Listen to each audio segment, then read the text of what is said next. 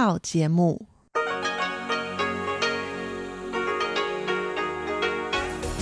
Đây là Đài Phát thanh Quốc tế Đài Loan RTI.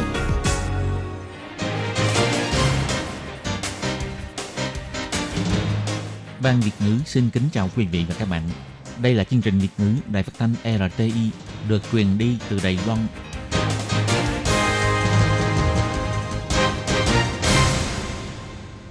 Thúy Anh xin kính chào quý vị và các bạn. Chào mừng các bạn cùng đến với chương trình phát thanh của Ban Việt ngữ, Đài phát thanh quốc tế Đài Loan RTI ngày hôm nay. Kính thưa quý vị và các bạn, hôm nay là thứ Sáu, ngày 8 tháng 1 năm 2021, tức nhằm ngày 25 tháng 11 năm canh tí. Chương trình hôm nay gồm các nội dung chính như sau.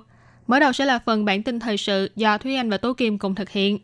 Kế đến là chuyên mục tiếng Hoa cho mỗi ngày, chuyên mục nhịp sống Đài Loan và cuối cùng sẽ khép lại với chuyên mục sinh viên nói. Trước hết xin mời quý vị và các bạn cùng lắng nghe bản tin thời sự với những mẫu tin tóm lược như sau. Đại sứ Mỹ tại Liên Hiệp Quốc sẽ đến thăm Đài Loan, Phủ Tổng thống bày tỏ, làm sâu đậm thêm tình hữu nghị bền chặt giữa Đài Loan và Mỹ. Phủ Tổng thống chính thức gửi lời chúc mừng đắc cử đến ông Joe Biden, hy vọng quan hệ giữa Đài Loan và Mỹ càng thêm sâu sắc. Ở Hồng Kông trở nên tồi tệ, đại sứ mạnh thời đại kêu gọi thảo luận dự luật ủng hộ Hồng Kông trong cuộc họp đột xuất của Viện lập pháp. Đài Loan tăng thêm 3 ca nhiễm viêm phổi Covid-19, thương nhân Đài Loan bị sốt đón chuyên cơ y tế về nước.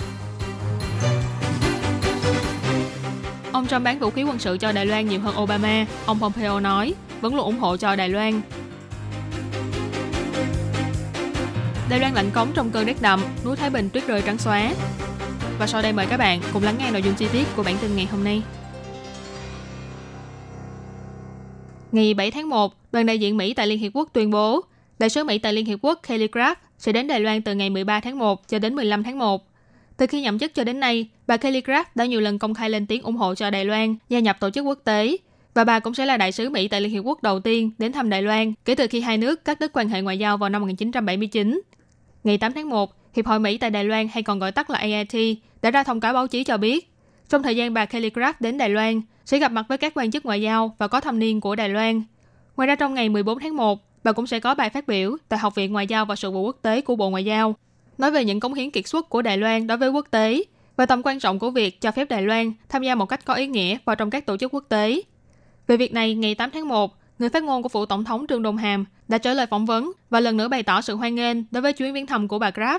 Ông Trương Đông Hàm nói, 克拉福特大使哦，一向很支持台湾啊，也赞誉台湾是良善的力量哦，所以对于他这一次访台的行程，我们表达诚挚的欢迎。 Đại sứ Kelly Clark vẫn đang rất ủng hộ cho Đài Loan và cũng tán dương Đài Loan là một luồng sức mạnh lương thiện. Cho nên chúng tôi chân thành hoan nghênh chuyến viếng thăm của bà ấy. Tin rằng đây cũng là một hành động cụ thể lần nữa thực hiện luật du lịch Đài Loan, giúp làm sâu đậm hơn tình hữu nghị bền chặt giữa Đài Loan và Mỹ và cũng tin rằng sẽ giúp ích cho việc hợp tác giữa hai bên trong tương lai. Bộ Ngoại giao thì bày tỏ, chuyến viếng thăm của bà Kelly Craft là hành động cụ thể thực thi luật du lịch Đài Loan. Đầu năm 2018, Quốc hội Mỹ thông qua luật du lịch Đài Loan. Tổng thống Mỹ ông Donald Trump đã ký thông qua và chính thức có hiệu lực vào tháng 3 cùng năm. Đạo luật này chủ yếu là yêu cầu chính phủ Mỹ nên xúc tiến tăng thêm sự viếng thăm qua lại giữa quan chức các cấp của hai bên, cho phép quan chức các cấp trong nội các của Mỹ, các quan chức trong cơ quan hành chính và người mang quân hàm cấp tướng đến thăm Đài Loan, và cho phép quan chức cấp cao của Đài Loan đi viếng thăm Mỹ, gặp mặt với các quan chức chính phủ của Mỹ, bao gồm người trong Bộ Quốc phòng và Quốc vụ viện của Mỹ. Sau khi luật du lịch Đài Loan có hiệu lực, Bộ trưởng Bộ Y tế Mỹ Alex Azar đã có chuyến viếng thăm đến Đài Loan vào tháng 8 năm 2020. Đây là quan chức nội các chính phủ cấp cao nhất của Mỹ từng đến thăm Đài Loan kể từ năm 1979. Vào tháng 9 năm 2020, Thứ trưởng Ngoại giao Mỹ Kate Crash cũng đã đến thăm Đài Loan. Ông Crash là quan chức ngoại giao cấp cao nhất của Mỹ đến thăm Đài Loan kể từ năm 1979. Ngoài ra, Giám đốc Sở Bảo vệ Môi trường của Mỹ Andrew Wheeler vốn dự kiến sẽ đến Đài Loan vào cuối năm 2020, nhưng sau đó cho biết do lịch trình thay đổi cho nên vẫn chưa thể thực hiện chuyến đi này. Chủ tịch Đảng Quốc dân ông Giang Khởi Thần bày tỏ, hoan nghênh tất cả những người bạn ủng hộ cho Đài Loan đến thăm, có cái nhìn tích cực trong việc tăng cường và nâng cấp quan hệ giữa Đài Loan và Mỹ, và cũng kêu gọi trong mối quan hệ giữa hai bên, ngoài sự viếng thăm qua lại của quan chức cấp cao của hai nước, còn cần có những qua lại thực tế, thực dụng, bền vững và cụ thể. Vào ngày 7 tháng 1 theo giờ miền đông nước Mỹ, Quốc hội Mỹ đã chính thức công nhận kết quả bầu cử tổng thống của nước này. Ứng cử viên tổng thống thuộc đảng Dân Chủ ông Joe Biden và ứng cử viên phó tổng thống bà Kamala Harris đã đắc cử chức vụ tổng thống và phó tổng thống nhiệm kỳ mới của Hoa Kỳ. Tối ngày 7 tháng 1, người phát ngôn của phủ tổng thống ông Trương Đông Hàm bày tỏ, Tổng thống Thái Anh Văn đại diện cho chính phủ và người dân Đài Loan gửi lời chúc mừng chân thành đến ông Joe Biden và bà Kamala Harris. Tổng thống Thái Anh Văn kỳ vọng, trong tương lai, dưới sự lãnh đạo của ông Joe Biden, các chính sách của chính phủ sẽ được triển khai thuận lợi, quốc gia phát triển hưng thịnh và quan hệ giữa Đài Loan và Mỹ có thể tiếp tục càng sâu đậm hơn. Ông Trương Đông Hàm bày tỏ, Mỹ là một người bạn đồng minh quan trọng của Đài Loan và cũng là một người bạn cùng chia sẻ giá trị dân chủ. Những năm gần đây, cùng với sự nỗ lực của cả hai bên, đã thuận lợi xúc tiến quan hệ hợp tác trong nhiều lĩnh vực như chính trị, kinh tế, an ninh v.v.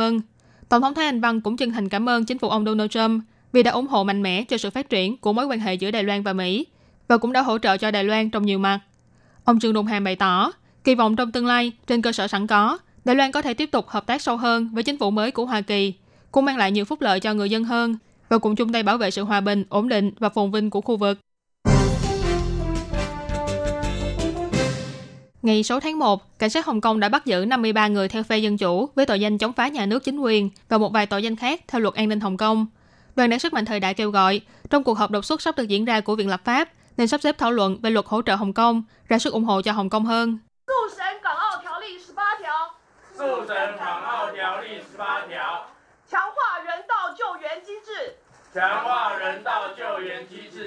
Trưởng ban triệu tập của Đảng Sức mạnh Thời đại, ông Khưu Hiển Trí bày tỏ, Hồng Kông và Đài Loan là mối quan hệ mò hở răng lạnh. Đảng Sức mạnh Thời đại lên án gay gắt những hành động của chính quyền Trung Cộng, kêu gọi lập tức thả ngay những người bị bắt và cũng hy vọng trong cuộc họp đột xuất của Viện Lập pháp có thể sắp xếp thời gian để thảo luận việc sửa đổi điều lệ quan hệ Hồng Kông Macau, tăng cường cơ chế hỗ trợ cho Hồng Kông và tăng thêm điều khoản nhân quyền và dân chủ Hồng Kông, cấm các quan chức vi phạm nhân quyền của Trung Cộng và Hồng Kông nhập cảnh Đài Loan, đóng băng tài sản tại Đài Loan, dùng hành động cụ thể để ủng hộ cho Hồng Kông. Ông Khương Hiển Trí nói.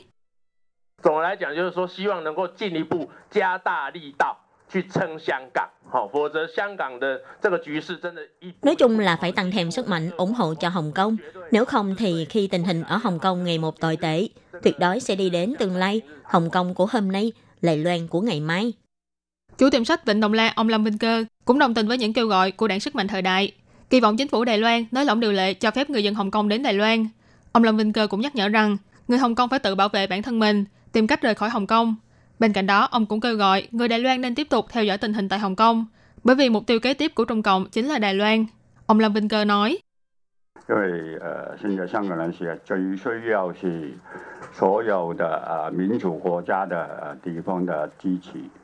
因为呃，现在香港人是最需要是所有的呃民主国家的地方的支持。呃，另外一个是我也希望台湾政府要注意，因为 Bây giờ thì người dân Hồng Kông rất cần sự ủng hộ của tất cả các quốc gia dân chủ.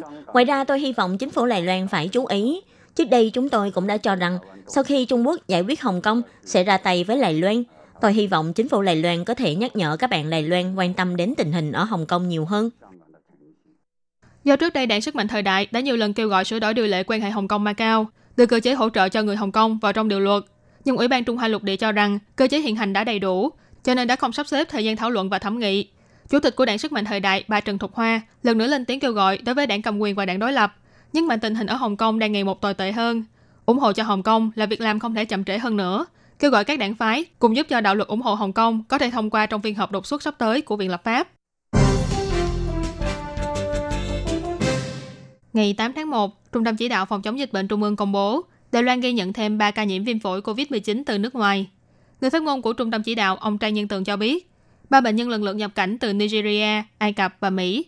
Bệnh nhân số 824 là một người đàn ông Đài Loan trên 70 tuổi, kinh doanh tại Nigeria. Ngày 24 tháng 12 năm ngoái, xuất hiện triệu chứng sốt, khó thở và suy nhược. Ngày 27 tháng 12, do bệnh tình trở nặng nên đã đến khám tại bệnh viện địa phương.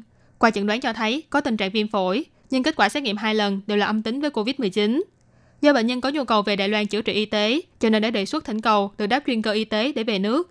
Ngày 5 tháng 1, bệnh nhân nhập cảnh Đài Loan, sau đó liền được đưa đi cách ly trong bệnh viện. Sau khi xét nghiệm thì có kết quả dương tính với COVID-19 vào ngày 8 tháng 1. Do bệnh nhân 824 đón chuyên cơ về nước và trong suốt quá trình di chuyển và nhập viện, những người từng tiếp xúc với bệnh nhân đều có trang bị phòng hộ thích hợp, cho nên không cần phải khoanh vùng phạm vi người từng tiếp xúc. Bệnh nhân 825 là một bé gái chưa đầy 10 tuổi, quốc tịch Ai Cập. Do có người thân làm việc tại Đài Loan, cho nên thường xuyên đi lại giữa hai bên. Lần xuất cảnh Đài Loan gần đây nhất là vào tháng 10 năm 2020. Bệnh nhân không có triệu chứng của bệnh. Ngày 5 tháng 1 đã đến Đài Loan cùng với ba người thân khác. Vì bệnh nhân còn nhỏ cho nên đã không thể tiến hành xét nghiệm COVID-19 tại Ai Cập. khi nhập cảnh Đài Loan đã được làm xét nghiệm tự trả phí tại sân bay. Bệnh nhân nhận kết quả xác nhận nhiễm bệnh vào hôm nay.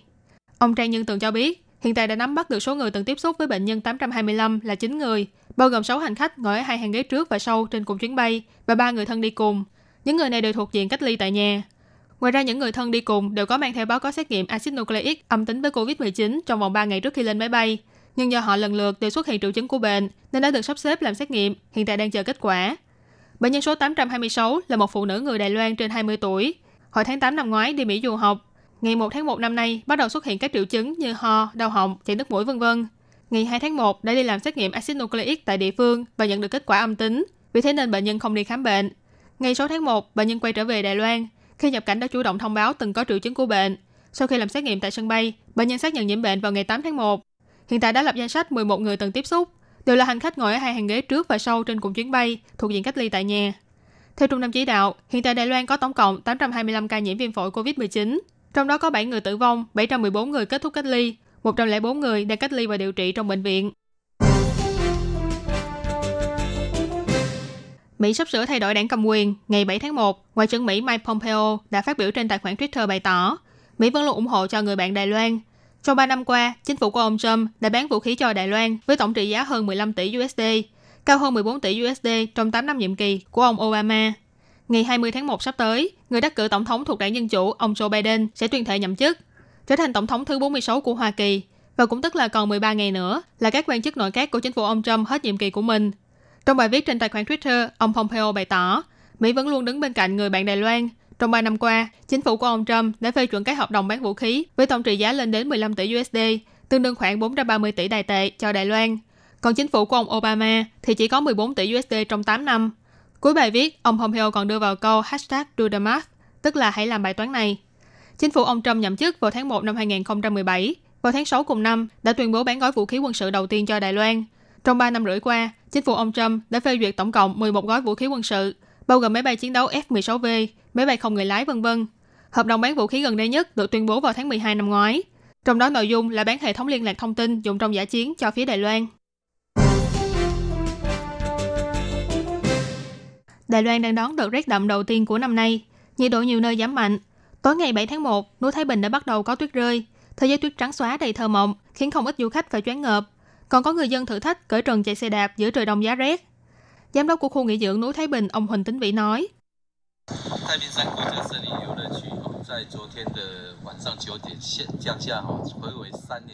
Từ 9 giờ tối hôm qua, khu du lịch rừng quốc gia núi Thái Bình đã có trận tuyết đầu tiên sau 3 năm. Với tình hình trước mắt thì tuyết vẫn tiếp tục rơi. Nơi tuyết dày nhất đã đến đến 5 cm, bình quân là từ 2 đến 3 cm. Không cần phải ra nước ngoài, tại Đài Loan cũng có thể chiêm ngưỡng thế giới tuyết trắng xóa như trong cổ tích. Núi Thái Bình hiện đã thu hút không ít khách du lịch đến đây ngắm tuyết, xếp hàng dài đến 6 km. Để tránh xảy ra hiện tượng ủng tắc, đơn vị quản lý phải tiến hành kiểm soát lượt xe ra vào và cấm du khách vào trong khu du lịch sau 12 giờ trưa để đảm bảo an toàn. Ngoài ra còn đặt chốt kiểm soát để ngăn cản những chiếc xe không trang bị xích đi tuyết lên núi. Khuya ngày 7 tháng 1, công viên quốc gia Tuyết Bá cũng đã có tuyết rơi, nhiệt độ xuống thấp đến 0 độ. Quan cảnh trông như là được phủ lên một lớp đường bột màu trắng, lung linh và thơ mộng. Người dân nếu muốn đi ngắm tuyết, ngoài chú ý giữ ấm cho bản thân trước khi lên núi, còn phải trang bị xích chống trượt cho lớp xe để có thể đảm bảo an toàn trong chuyến đi.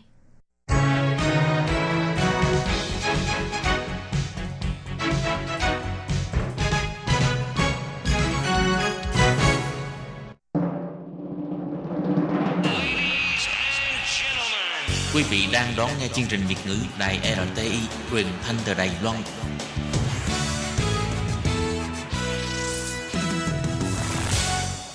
Các bạn thân mến, trong phần tiếp theo của bản tin thời sự ngày hôm nay, tôi Kim xin mời các bạn cùng theo dõi các thông tin như sau.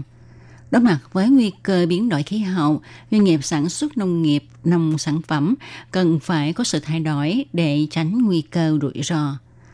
Nông nghiệp không thể dựa vào sự khoát rộng diện tích canh tác để thu lợi khi toàn cầu đang phải đối phó với sự biến đổi khí hậu. Và sau đây xin mời các bạn cùng đón nghe nhé.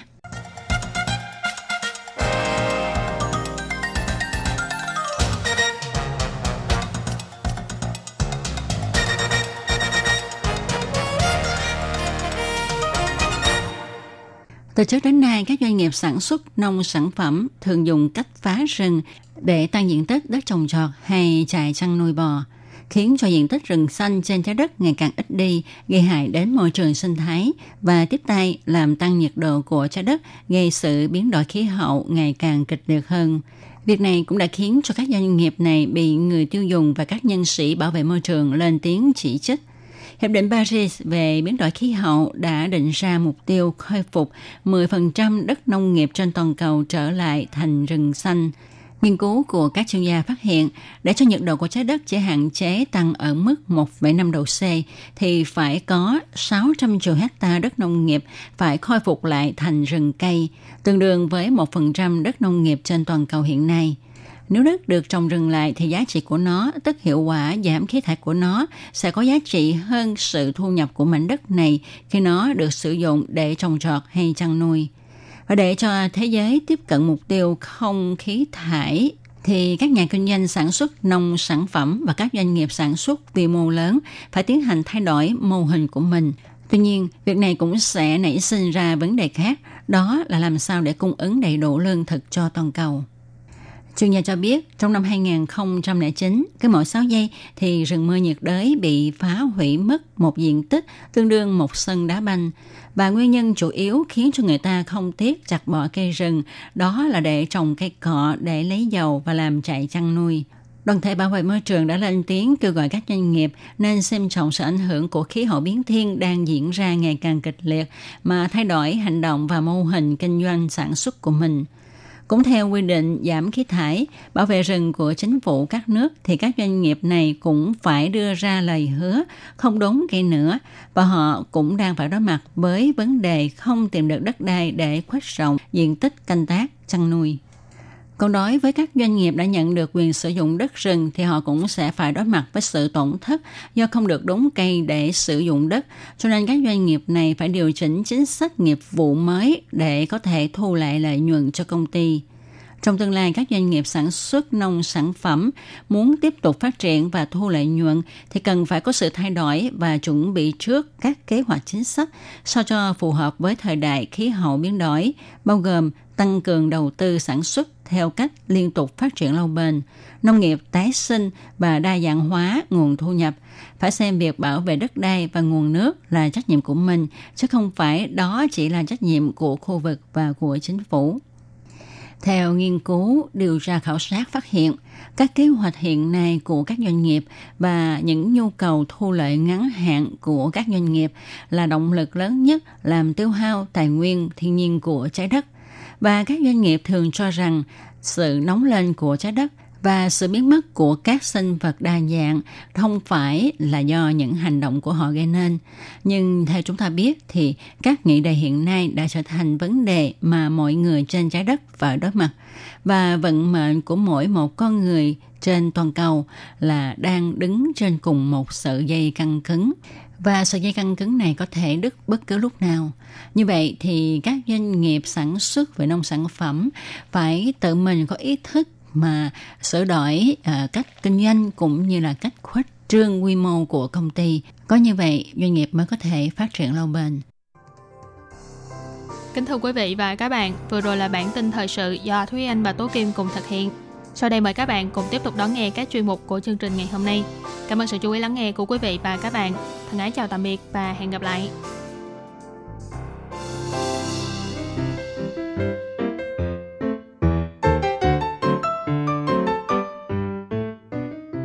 Quý vị và các bạn thính giả thân mến, chương trình phát thanh tiếng Việt của Đài Phát thanh Quốc tế Đài Loan RTI được truyền thanh 3 buổi tại Việt Nam, mỗi buổi phát một tiếng đồng hồ. Buổi phát chính vào lúc 6 giờ đến 7 giờ tối hàng ngày giờ Việt Nam qua tần số SW 9425 kHz với sóng dài 31 m. Buổi phát lại lần thứ nhất vào hôm sau 9 giờ tới 10 giờ tối qua tần số SW 9625 kHz với sóng dài 31 mét bị phát lại lần hai vào sáng hôm sau, lúc 6 giờ tới 7 giờ qua tần số SW 9745 kHz với sóng dài 25 m. Ngoài ra tại Đài Loan, ở khu vực Giang Nghĩa, Vân Lâm và Đài Nam có thể đón nghe chương trình của Ban Việt ngữ qua tần số AM 1422 kHz vào lúc 8 giờ tới 9 giờ tối mỗi thứ ba hàng tuần và chương trình sẽ được phát lại vào hôm sau lúc 9 giờ tới 10 giờ sáng sau đây xin mời quý vị và các bạn tiếp tục đón nghe nội dung chương trình hôm nay.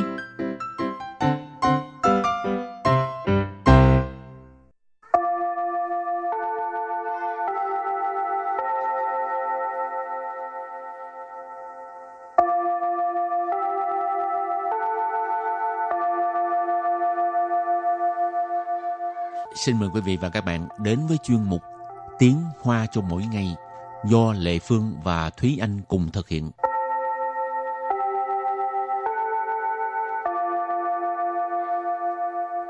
Thúy Anh và Lệ Phương xin kính chào quý vị và các bạn. Chào mừng các bạn cùng đến với chuyên mục Tiếng Hoa cho mỗi ngày ngày hôm nay.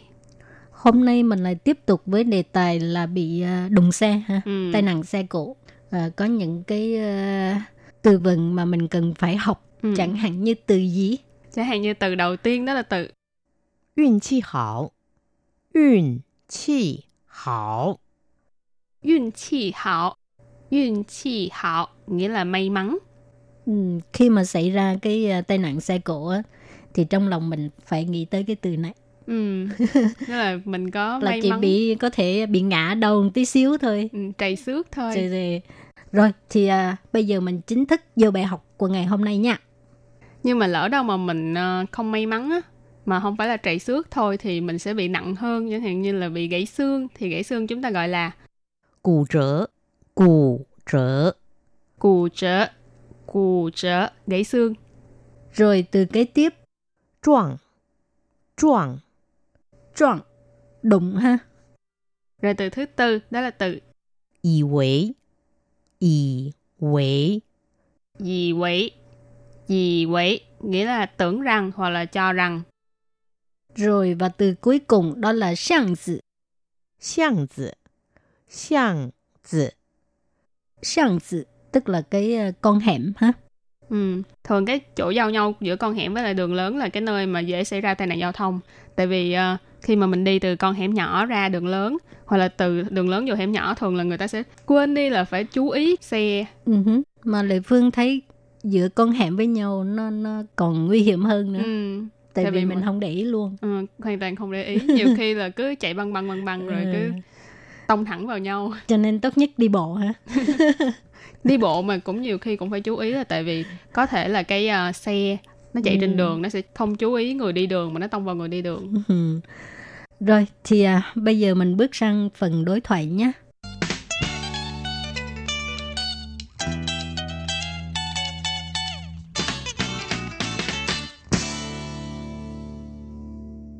Và đối thoại của hôm nay như sau. 医生说你运气好，只是轻微骨折，身体没有什么大碍。我也觉得自己命大，被撞的当下还以为自己要离开人世了。都跟你讲了几百遍了，骑车要小心看路，怎么就不听呢？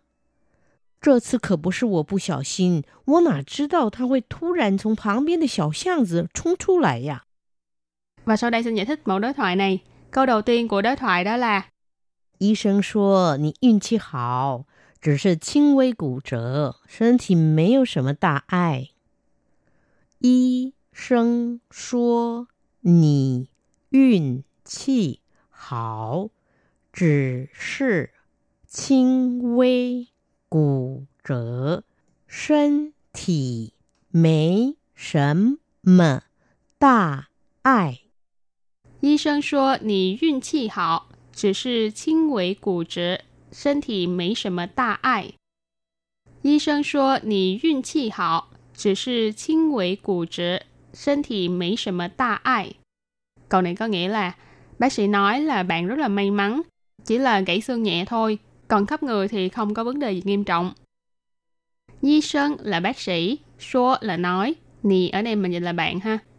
Yun chi hảo là may mắn, cho nên y sinh số nì yun chi hảo, bác sĩ nói là bạn rất là may mắn. Chỉ sư chỉ là轻微, tức là cái mức độ nhẹ, cụ trở là gãy xương, cho nên chỉ sư 轻微 cụ trở nghĩa là chỉ là bị gãy xương nhẹ thôi.身体nghĩa là cơ thể, ở đây mình dịch là khắp người ha. Mấy sầm mờ là không có gì. Ta ai nghĩa là cái à, vấn đề nghiêm trọng ha, cho nên mấy sầm mờ ta ai nghĩa là không có vấn đề gì nghiêm trọng. Rồi câu thứ hai, 我也觉得自己命大， 被撞的当下还以为自己要离开人世了。我也觉得自己命大，被撞的当下还 以为自己要离开人世了。我也觉得自己命大，被撞的当下还以为自己要离开人世了. Câu này có nghĩa là mình cũng cảm thấy là mình mạng lớn ha. Lúc mà bị uh, xe tông á, lúc mà bị đụng xe á, cứ tưởng là mình sắp chết rồi. 我也觉得 là mình cũng cảm thấy ha. 觉得 cảm thấy 自己命大 Minh là cái mạng ha. Là 自己 là bản thân mình, minh ta là mạng lớn. Bị撞từ tăng xạ, tăng xạ là lúc xảy ra sự việc. Bị撞từ tăng xạ, lúc bị uh, đụng xe. Hãy gì vậy? Gì vậy tức là tưởng. Chứ chỉ giao lý khai人世 là lý khai là rời khỏi, lý khai 人世 tức là uh, lìa đời, tức là chết đó ha. Cái lúc mà bị đụng á mà có vẻ hơi nghiêm trọng á thì lúc nào cũng cảm thấy là sợ. Cái cảm Ừ. giác là bây giờ là mình sắp sửa chết thì sao? Cái là cũng sẽ rất là sợ. Sau ra thì mạng cũng lớn hay bị đụng rồi ờ, Ừ, không có gì hết, không có bị gì gãy hết. xương thôi. Ừ. Rồi câu kế tiếp, 都跟你讲了几百遍儿了，骑车要小心看路，怎么就不听呢？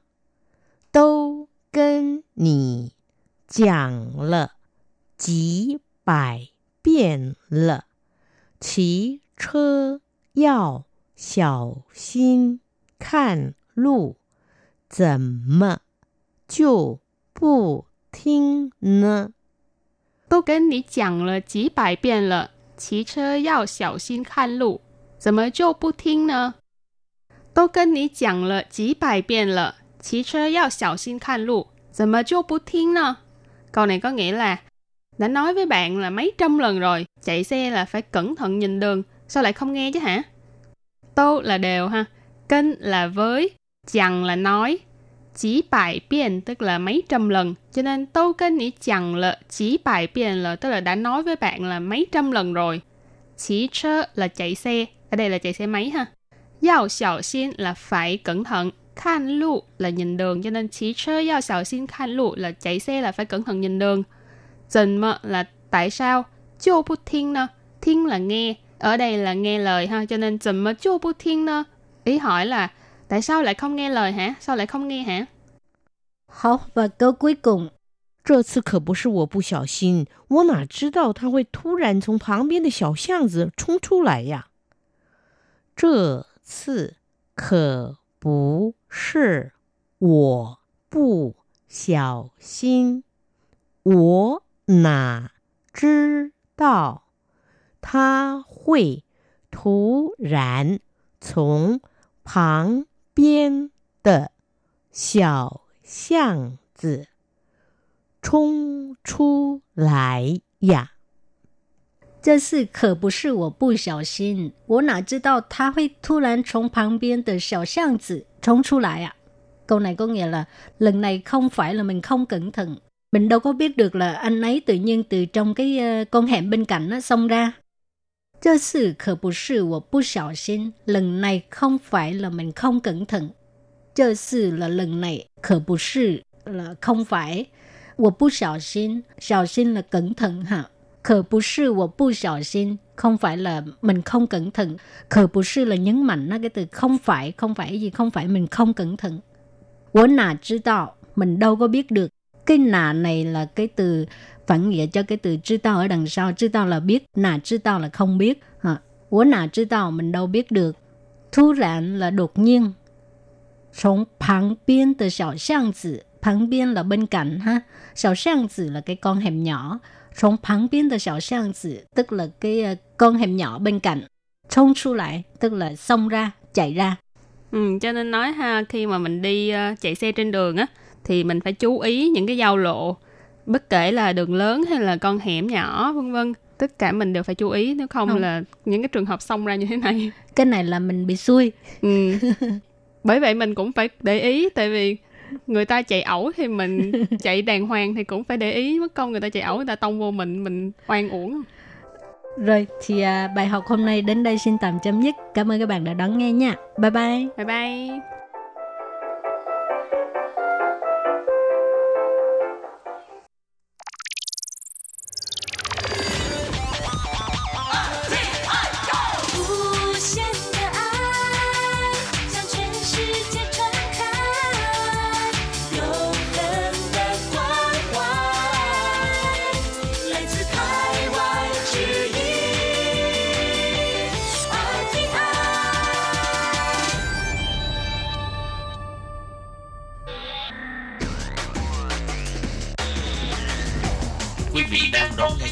Ngữ tại RTI truyền thanh từ Đài Loan.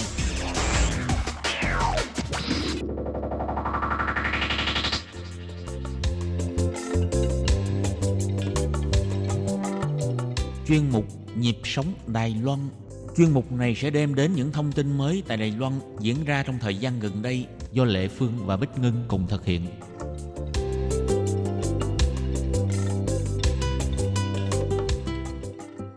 Lê Phương xin chào các bạn, các bạn thân mến. Như tuần trước, Lê Phương có phỏng vấn Quang Rấu Duy là một cô gái sinh viên người Đài Loan. Cô ấy đã thông qua đại RTI và đã tìm được người bảo mẫu năm xưa của mình là chị Lê Thị Nhạn. Thì đây là một cái à, chương trình có tên gọi là Tìm lại người mẹ thứ hai. Tức là những người con Đài Loan nếu mà muốn tìm lại người lao động nước ngoài à, có thể là người lao động Việt Nam, người lao động Indonesia vân vân à, đã từng chăm sóc mình hồi còn nhỏ và muốn được à, gặp lại người đó và nói lên lòng cảm ơn của mình thì à, tìm đến đài RTI và cung cấp những cái thông tin về người lao động đó để cho à, đài RTI chúng tôi à, tìm dùm. Thì chương trình này á, là à, được đài RTI đưa ra vào tháng 5 năm ngoái và tổng cộng là đã giúp được 5 người con Đài Loan à, tìm được người bảo mẫu năm xưa của mình. Thì trong đó là có hai người là người Việt Nam thì ở hôm nay trong chương một nhịp sống Đài Loan, Lê Phương sẽ phỏng vấn chị Lê Thị Nhàn, là người à, đã đến Đài Loan làm việc và chăm sóc quảng rấu dị khoảng chừng 8 năm nào, và bây giờ thì chúng ta lập tức làm quen với chị Lê Thị Nhàn nhé.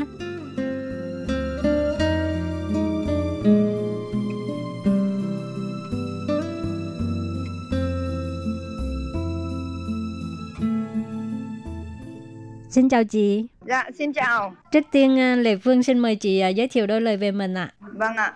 Em là Lê Thị Nhạn ạ. Em ở uh, Hà Tây ạ, đội 1 thôn Đồng Anh, Tiên Phương Trương Mỹ Hà Nội.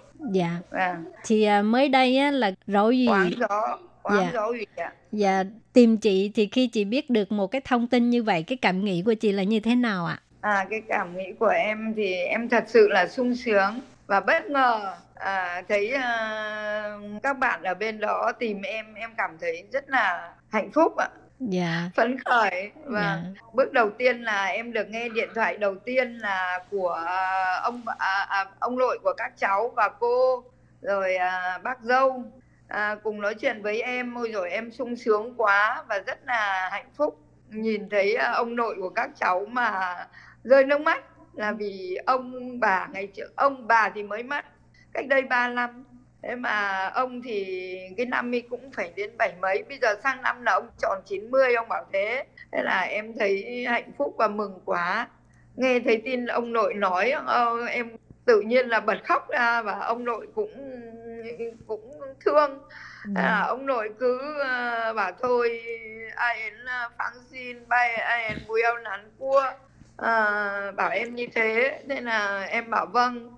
Ờ, em cảm ơn ông rồi ờ, em nhớ đến bà em hỏi bà thì ông bảo là cua sư rồi. Thế là em bảo ôi rồi em bảo sao ờ, ông nội không ờ, không chào ờ, tìm em? À, thế là em xúc động quá. Xong em mới nói là nhớ lại nai. Thế là ông nội bảo là à, thôi bố eo lán cua à, nỉ phang xin sầm mơ súa hâu à, à, mấy hiểu binh của mân truy cháu nỉ thằng ai em à, xua là xia xìa nỉ mân à, Dạ.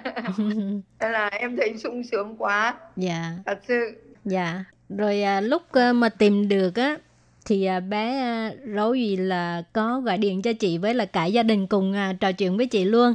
Thì lúc đó à, cái tâm trạng của chị như thế nào ạ? À, cái tâm trạng của em thì thật sự là vui sướng quá, vui sướng quá và xúc động, xúc động nhìn thấy uh, các cháu nó lớn quá mà nó xinh đẹp. Dạ. Nó xinh đẹp lớn quá và tất cả ba cháu đều cao lớn cả. Dạ. Nên là em thấy mừng quá, nhìn thấy cả bà ngoại của các cháu rồi nhìn thấy các cháu rồi nhìn thấy mẹ của cháu thế là ôi em thấy sung sướng quá. Và xúc động vô cùng. Dạ. Cách đây à, mấy chục Vâng. năm rồi chị nhỉ? À, cách thế là từ bước chân em đến à, nhà các bạn đó là năm 2000 cho đến giờ là 20 năm. Dạ. À tròn 20 rồi đấy ạ. Mà chị chăm sóc à, bé đó là là là khoảng chừng 8 năm chị hả? À, năm 2000 mà đến năm cuối năm 2007 là em về là dạ cháu còn à, 7 tuổi thì phải. Dạ. Thì trong cái thời gian đó có những cái à, kỷ niệm 8 nào? tuổi. Cháu mới được một tuổi thì em đến. Dạ. Thì trong cái thời gian đó chị có những cái kỷ niệm nào đáng nhớ giữa chị với à, Rấu Duy không chị? À thế thì có cái kỷ niệm nhớ nhất là cháu bị à, không biết cái lúc 3 tuổi hay sao hay là 4 Chị đại khái là cháu vẫn còn nhỏ nhỏ nhưng mà cháu biết rồi thì là 4 tuổi không biết 3 tuổi hay 4 tuổi thì cháu bị là ờ, cái gì mà ở cái là xẻo ben à. dạ viêm niệu đạo ha. Vâng, có nghĩa là tha thông thông tợ. Dạ. Có nghĩa là nó rách một tí hay thế nào nó đi học nó cào dính hay cái gì thì không biết. Dạ. Nhưng miễn là về thế là thấy khóc và tắm thì thấy nó sót nó khóc. Thế thì em mới bảo không biết làm sao mà nị thế mà cứ hàng ngày em tắm thì nó không làm sao thế mà hôm chiều hôm ý về thì tắm rửa thì thấy ờ, nó bảo mẹ nó là nó đau. Thế thì không biết thế nào xong đến lúc mà, mà xem thì thấy bảo cháu nó bị rách một tí. Thì ở ngoài thì ở cái thì là mới cho đi viện thì khám thì không ảnh hưởng gì. Trong mà nó chỉ có bị bên ngoài một tí vết thôi. Thế thì em thấy thật sự là không biết là thế nào mà cảm giác thương bé mà cảm thấy hao khở nén thì à, ừ. cứ bào thà suốt bế bế nó suốt ngày. Dạ. Bế nó suốt ngày ờ, mà hai ba ngày hôm đó ở nhà là bế nọng nó mà nó chỉ theo mình thôi. Nó cũng không theo ai mà nó chả cứ mẹ nó bôi thuốc hay làm gì xong nó lại theo mình. Nó cũng muốn cho mình bôi thuốc nhưng mà mình nghĩ là mình không muốn thế để cho mẹ nó làm. Yeah. mình cũng muốn làm thì nhưng mà nó cứ nhìn mình thôi dạ nó cứ nhìn để nó có nghĩa là nó cũng muốn mình bế nó muốn mình làm cho nó nhưng nó lại sợ nó không dám mà nói lên. Thế là mình lại cứ nhìn nó lại cứ rào nước mắt nó khóc thôi chỉ Dạ. biết nhìn nó mà khóc chứ chả biết nói gì. Dạ. Thế là mấy cô cháu ôm nhau xong thì là bế cháu đến lúc à, cháu đỡ khỏi thì cháu đi học đỡ đỡ thôi.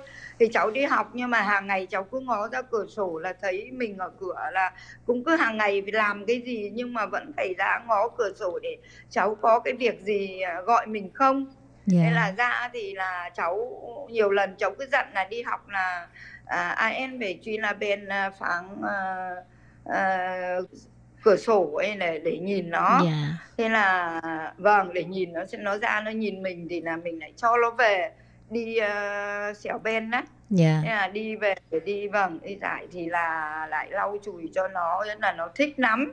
Nó dạ. thích lắm thế là mình cứ sự cảm giác là mình xúc động mình thấy nó cái kỷ niệm của nó nó sâu sắc quá. Dạ. Nghĩ đến nó. Thế là từ đấy đến giờ là có nghĩa là chăm ba cháu mà tôi cảm động. Thật sự là vô cùng. Nó chỉ theo mình và đòi mình làm cho nó, đòi mình các kiểu luôn. Kể cả những lúc đi ngủ, du nó đi ngủ làm hai chị em, nó cũng phải mình làm đấy. Cho nó ngủ xong mình mới được sang phòng mình. Ấy thế là đêm lại phải, đêm đôi lúc lại thức dậy, nhìn các bé ngủ xong mình lại đi làm. Thấy nó ngủ ngon, mình lại đi làm. Cứ thế thế là cứ hình dung ra các cháu cảm động quá thật dạ. sự cái đó là là là cho đến tận bây giờ là lúc nào cũng nghĩ đến các cháu. Dạ. Nhớ lắm. Dạ. Rồi hàng sáng ngày ta thì à, đi học thì các cháu thích ăn à, tan à, hấp cách thủy.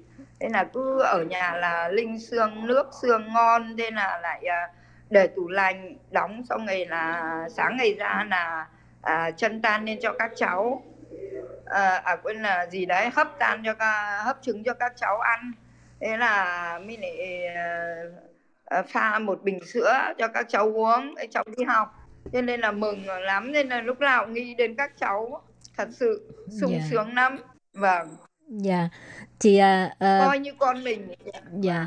Chị bé à, cũng có nhớ một cái kỷ niệm đó là, là lúc hai chị em nó à, gây nhau rồi đánh nhau rồi chị mới nói nếu muốn đánh thì đánh chị đi chứ hai chị em đừng có đánh nhau. Tại sao chị lại lúc đó là chị nói như vậy à? rồi nó đánh chị thiệt luôn á. tại vì hình như là cái đó nhớ là hình như là nó nó nó nó nó chơi cái cái gọi là mu thấu ờ, cái cái gỗ gỗ mà viên vuông vuông đấy mà Dạ. thế là nó xếp thành cái nhà cái nhiếc ấy nó đổ đấy, đôi lúc là như thế thế là nó mình ờ, xếp lên cho nó giống như cái nhà y gì nó làm luôn thì nó lại cũng cứ không nghe nó cứ bắt đờn rồi nó cứ khóc thì mình khóc theo nó Còn lúc thì chị em nó nhau thì mình cũng cứ bảo chúng nó là không được ờ, đánh nhau nọ kia thì thì là có nghĩa là mình nghĩ nó như là là là con của mình ấy. Đấy. Dạ. Vâng, thật sự như thế. Dạ. Thế là yêu thương nó một mực luôn. Dạ. Thế là cứ nhớ như thế là cứ bảo ban các cháu đến nơi đến chốn nó thích lắm mà nó chỉ theo mình nó chỉ đòi mình làm cho nó thôi. Dạ. Kể cả đi ngủ á, nhiều lúc như thế kể cả ba đứa, cả ba đứa. Dạ. Thế cái vâng. Nó chỉ theo mình làm mình làm kể cả đi ngủ du nó ngủ hát cho nó nghe Dạ. mà nó vẫn cứ ấy theo mình có lúc mẹ nó còn muốn bế mà nhiều lúc mình còn ngại mẹ nó nhiều lúc kiểu như là muốn là à, bế nó mà nó lại cứ có sự không muốn đấy Dạ, đấy dạ. nó lại khổ thế cơ vâng. Nó đeo chị quá ha. Đấy thật sự như thế nhá buồn cười Dạ. mà lại nhớ cho tận bây giờ là vẫn cứ nhớ lắm Dạ mà cũng xứng đáng chị ha tại vì nó cũng nhớ chị rồi ờ, kiếm chị giống như người thân trong gia đình. Hồi Vâng. nãy à, em thấy à, bé nói chuyện với chị rồi chị hát một cái bài tiếng Hoa. Ờ, cái đó là à, à, vâng dạ Rose gì nói là chị dạy cho nó bài đó phải không ạ? vâng ạ dạy nó đấy Dạ. Ủa bài tiếng Hoa sao chị biết được vậy? tại vì là ngày trước là à, đi um, sang đấy thì nghe ở ở ở, công ty ờ, Đông Nam Á ấy. thế là có thầy cô giáo à, à, dạy mấy bài. Thế là tôi thuộc.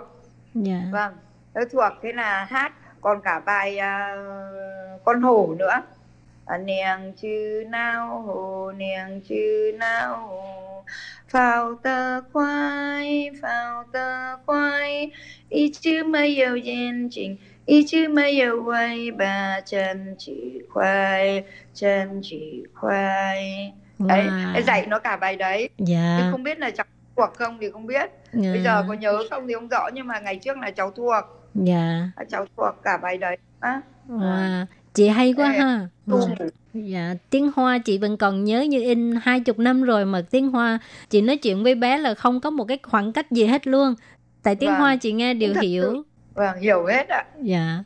Sao hay vậy trong hai không quên được dạ, sao sao cái mười mấy năm rồi chị đâu có xài tới tiếng Hoa đâu mà sao chị vẫn còn nhớ hay vậy? vâng em cũng không hiểu là vì là ngày xưa sống ở bên đấy mấy bảy năm rồi mà tiếp xúc với các cháu nhiều cho nên là lúc nào cũng nói tiếng cho nên là nhớ quá bây Dạ. giờ nhiều lúc mà nói với mọi người ở bên đó thì thật sự tôi quên hết cả tiếng Việt luôn không nhớ ra được có người tiếng Việt hỏi là tôi quên luôn Dạ.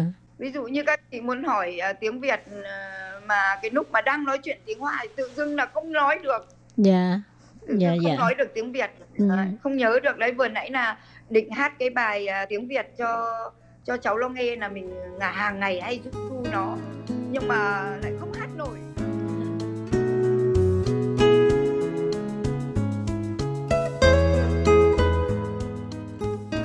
Các bạn thân mến, nghe chị Nhàn tâm sự cảm thấy rất là xúc động phải không nào? Ờ, à, và Lê Phương cũng cảm thấy vui mừng cho chị Nhàn ha, tại vì cái tình cảm của chị dành cho hai đứa con cũng đã được đền đáp rất là xứng đáng. À, quán đấu gì đã tìm được chị Nhàn và có những cái à, tâm sự rất là tình cảm thì à, hy vọng hai dì cháu sẽ có ngày được gặp nhau. Và bây giờ thì à, lệ Phương à, xin lỗi nha tại vì à, cái à, thời lượng của chương trình có hàng cho nên chương mục xin tạm chấm dứt ngang đây. Tuần sau các bạn nhớ tiếp tục đón nghe những lời tâm sự của chị Lê Thị Nhàn nhé. Quý vị và các bạn thân mến, xin mời quý vị và các bạn truy cập vào trang web Đài RTI để đón nghe chương trình phát thanh tiếng Việt vn.rti.org.tvk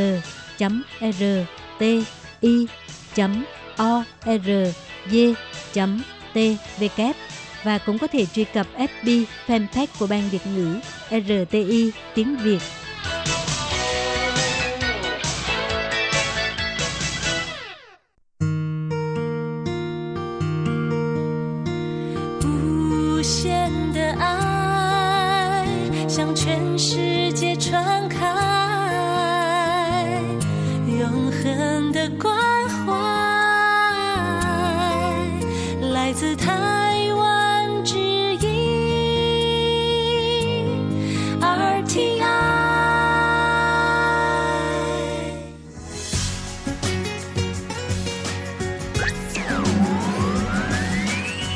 Quý vị đang đón nghe chương trình Việt ngữ Đài RTI truyền thanh từ Đài Loan.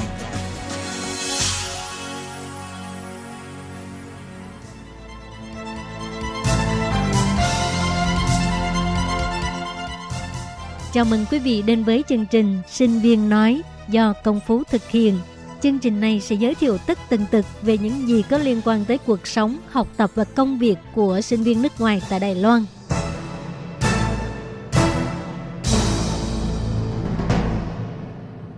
Công Phú xin chào quý vị thính giả của Ban Việt ngữ Đài RTI. Chào mừng quý thính giả đến với số thứ hai của chương trình Sinh viên nói. Phú rất là tò mò, không biết sau số phát sóng đầu tiên của sinh viên nói, các bạn có cảm nghĩ gì nhỉ? Hay không biết đã có những cuộc gọi yêu thương nào được diễn ra chưa ta?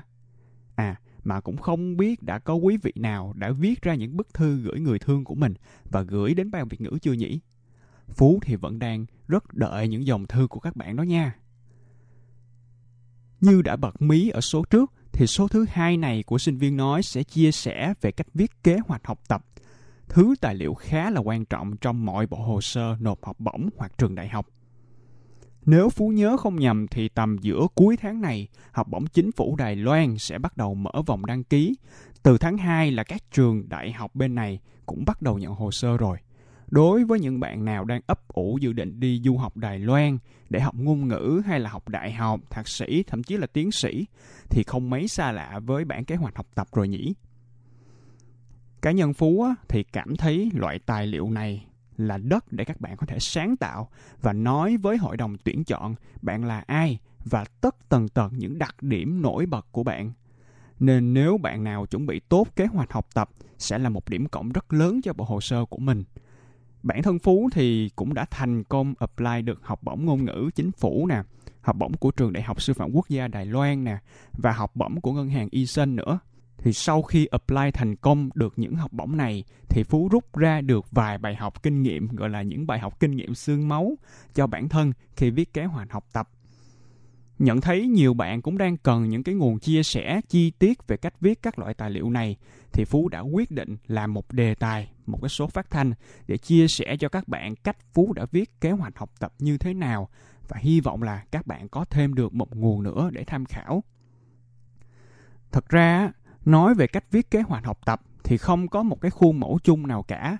Nên chia sẻ của phú rất là chủ quan dựa trên kinh nghiệm cá nhân của mình thôi.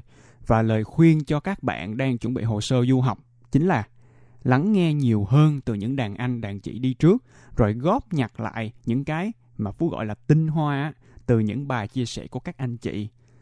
Rồi, chúng ta cùng nhau mổ xẻ cách viết kế hoạch học tập dưới góc nhìn của phú như thế nào nhé.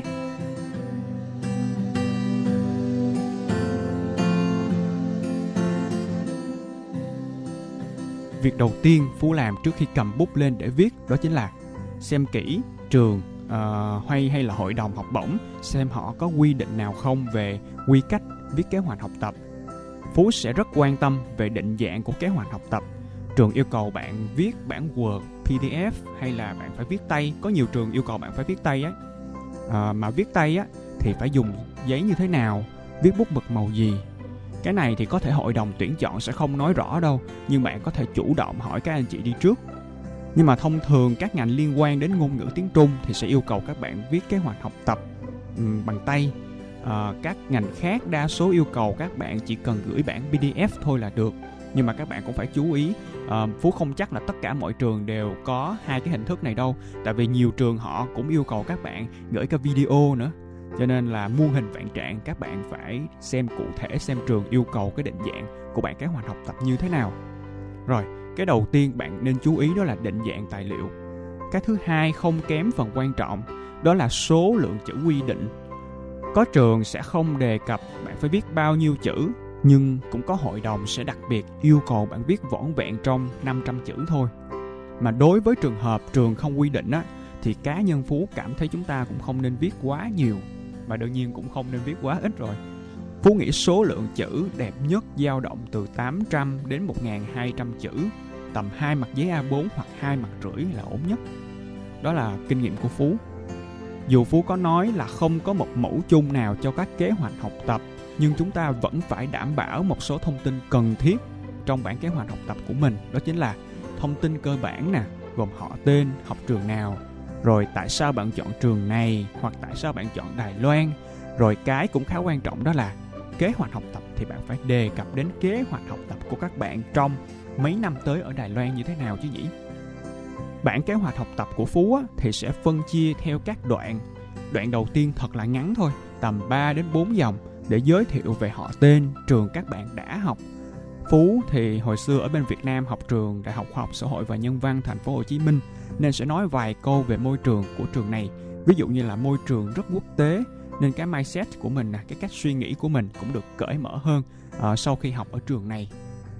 Còn đoạn tiếp theo, Phú sẽ nói về việc tại sao Phú chọn Đài Loan. Nếu là học bổng ngôn ngữ thì đây được xem là một phần khá quan trọng để bạn thể hiện cái tình yêu thương nồng nàn sâu sắc của mình với Đài Loan.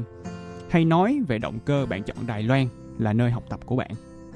Và các bạn ơi, đây cũng là mảnh đất màu mỡ thứ nhất. Mình sẽ còn mảnh đất màu mỡ khác ở phần sau nữa. Đây là mảnh đất màu mỡ thứ nhất để các bạn thổi vào đó những cái câu chuyện làm nên cơ duyên của bạn với Đài Loan. Nếu bạn nào chưa từng đến Đài Loan, các bạn có thể đề cập đến việc bạn biết đến Đài Loan như thế nào khi còn ở Việt Nam.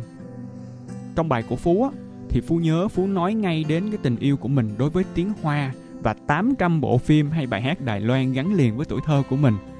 Phú thậm chí còn viết ra vài cái tên phim như là cô gái năm ấy chúng ta từng theo đuổi hoàng tử ếch nè, vân vân, bằng tiếng hoa luôn. Mình chắc chắn các bạn biết những cái bộ phim này mà nhỉ? Phú tưởng tượng á, đọc đến mấy cái tên này thôi thì hội đồng chấm bài thi chắc cũng nhếch mép mỉm cười nhẹ chứ nhỉ? Phú tin là cái cười này sẽ là một dấu hiệu tích cực đó. Nhưng mà đây là suy nghĩ của phú thôi nha. Với bạn nào đã từng có dịp đi đến đài loan rồi thì quá tốt luôn bạn hãy nghĩ lại những cái ấn tượng của bạn về Đài Loan khiến bạn muốn quay lại và gắn bó lâu dài với mảnh đất này.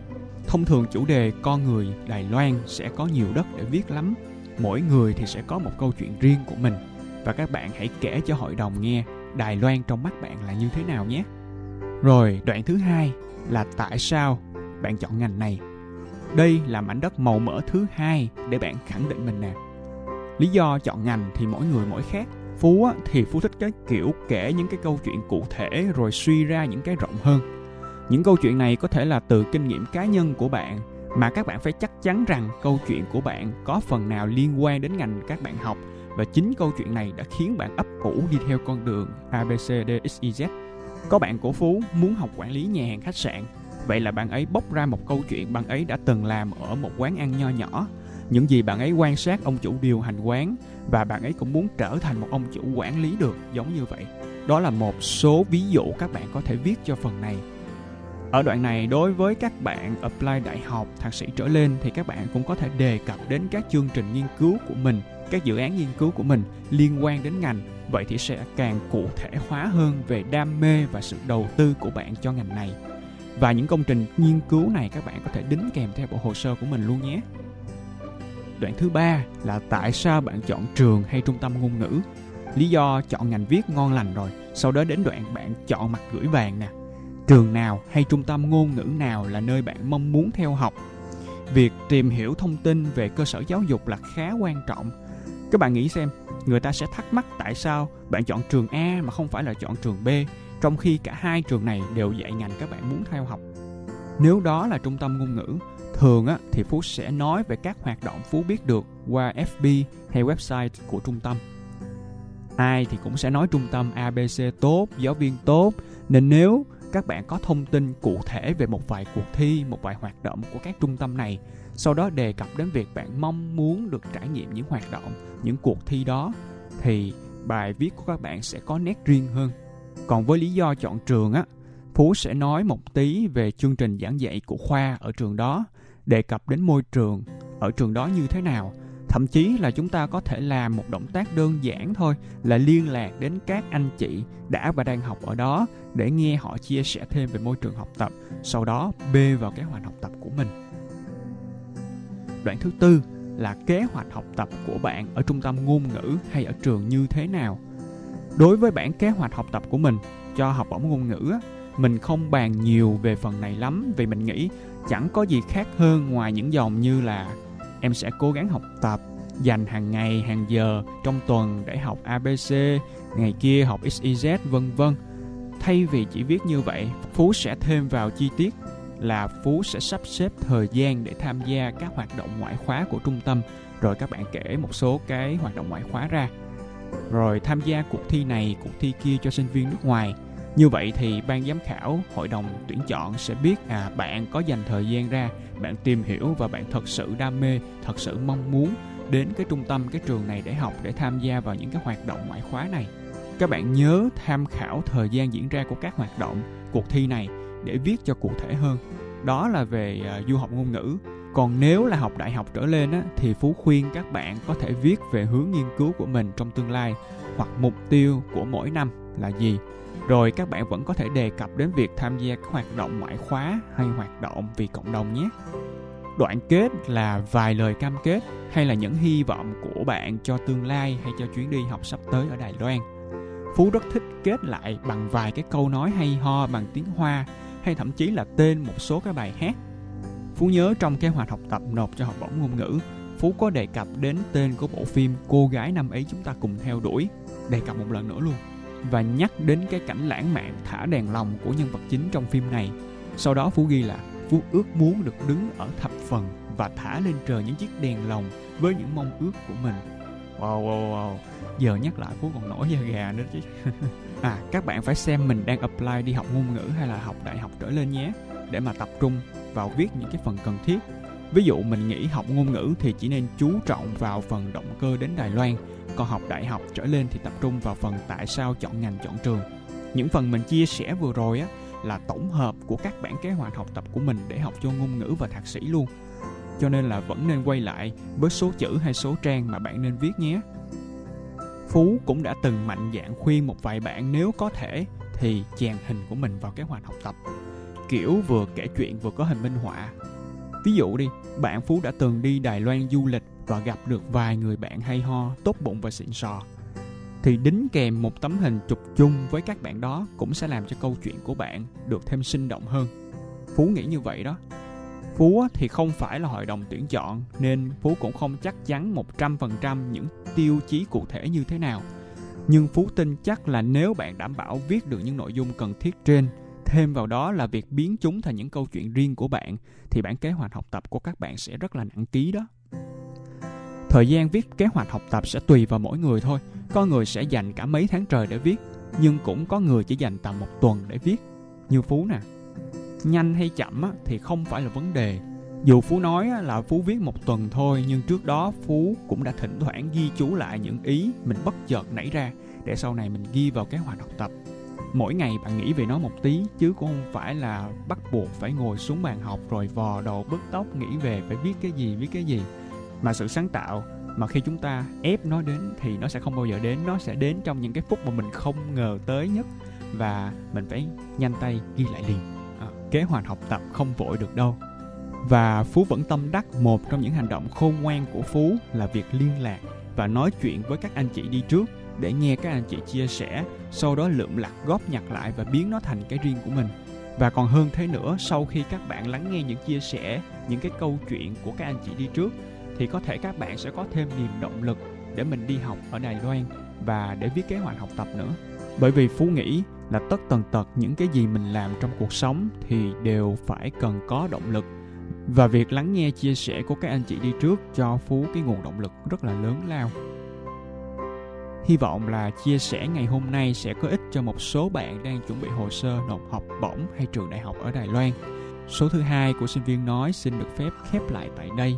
Các bạn nhớ đón nghe số tiếp theo của sinh viên nói vào thứ sáu tuần sau nhé.